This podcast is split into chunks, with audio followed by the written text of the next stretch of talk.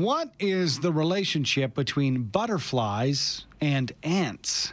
Joining us to discuss their Half Moon Hairstreak Butterfly Conservation Project is Dr. James Glasier, population ecologist at the Wilder Institute, Calgary Zoo. Good morning to you, Doctor. Good morning. Well, I, I hear, a little birdie tells me, uh, Doctor, that you're often down in Waterton Lakes National Park. What are you uh, working on? What are your projects down there? Yeah, so I spend a lot of time in Waterton working and watching um, the endangered butterfly called the half moon hairstreak. Um, it's this small silvery butterfly about the size of a quarter um, when it's a adult, um, and I spend a lot of time actually on my hands and knees watching the the caterpillar interact with ants, where the caterpillar feeds on lupins and um, at the base of a lupin, and the ants also live with the lupin, and the ants protect the butterfly uh, larvae, and in return, the larvae produce this sugary substance called honeydew that the ants eat.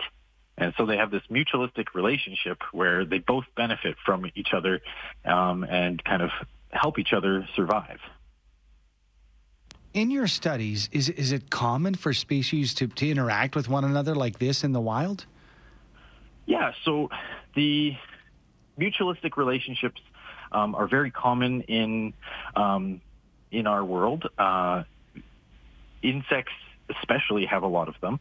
So insects that uh, have large social structures such as ants or termites often have beneficial organisms that live with them.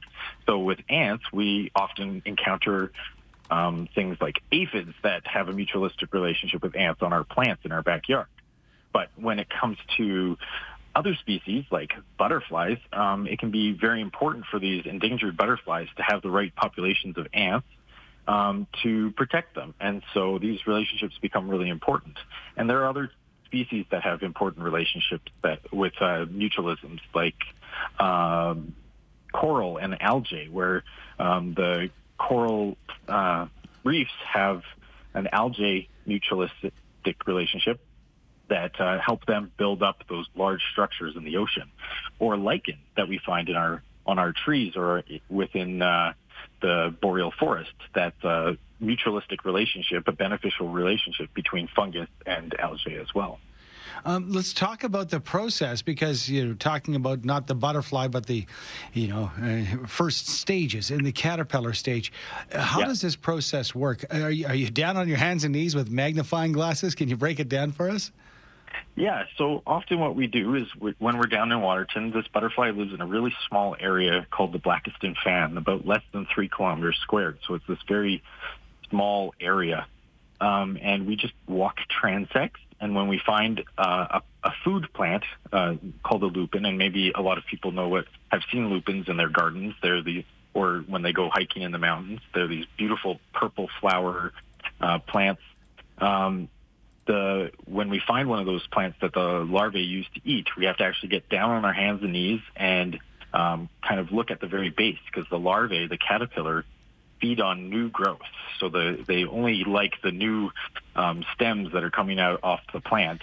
And so you have to get really close to the ground. Often you use uh, hand lenses or uh, your, or like you said, a magnifying glass, and we just kind of watch and see how the larvae interact not only with the plant but also with the ants. And we see if there are any other types of predators or um, parasites that might be trying to interact with those larvae that the ants might be protecting them from. Oh, and then what? Insane. Yeah, yeah insane. I, I, I just the detail involved. Of course, we're speaking with Dr. James Glasier, population ecologist at Wilder Institute, Calgary Zoo. Uh, and uh, this is your world, so it just sounds very interesting to me because I'm looking in from the outside. But I want to bring it back to Waterton Lakes National Park. Is yep. this a phenomenon that only happens in that region, or why particular to that region is your study? Is it more abundant down there?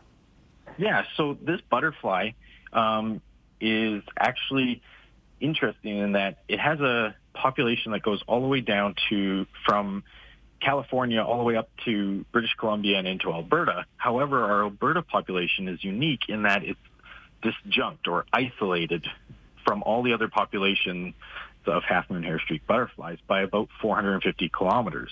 So the closest next population is in actually in Montana. So we're studying the Waterton population to try and see, for one, why it's unique and, and, and there and isolated. Is it potentially a subspecies of, of the half moon hair streak? Is it something uh, else? Because we, we didn't know too much about it.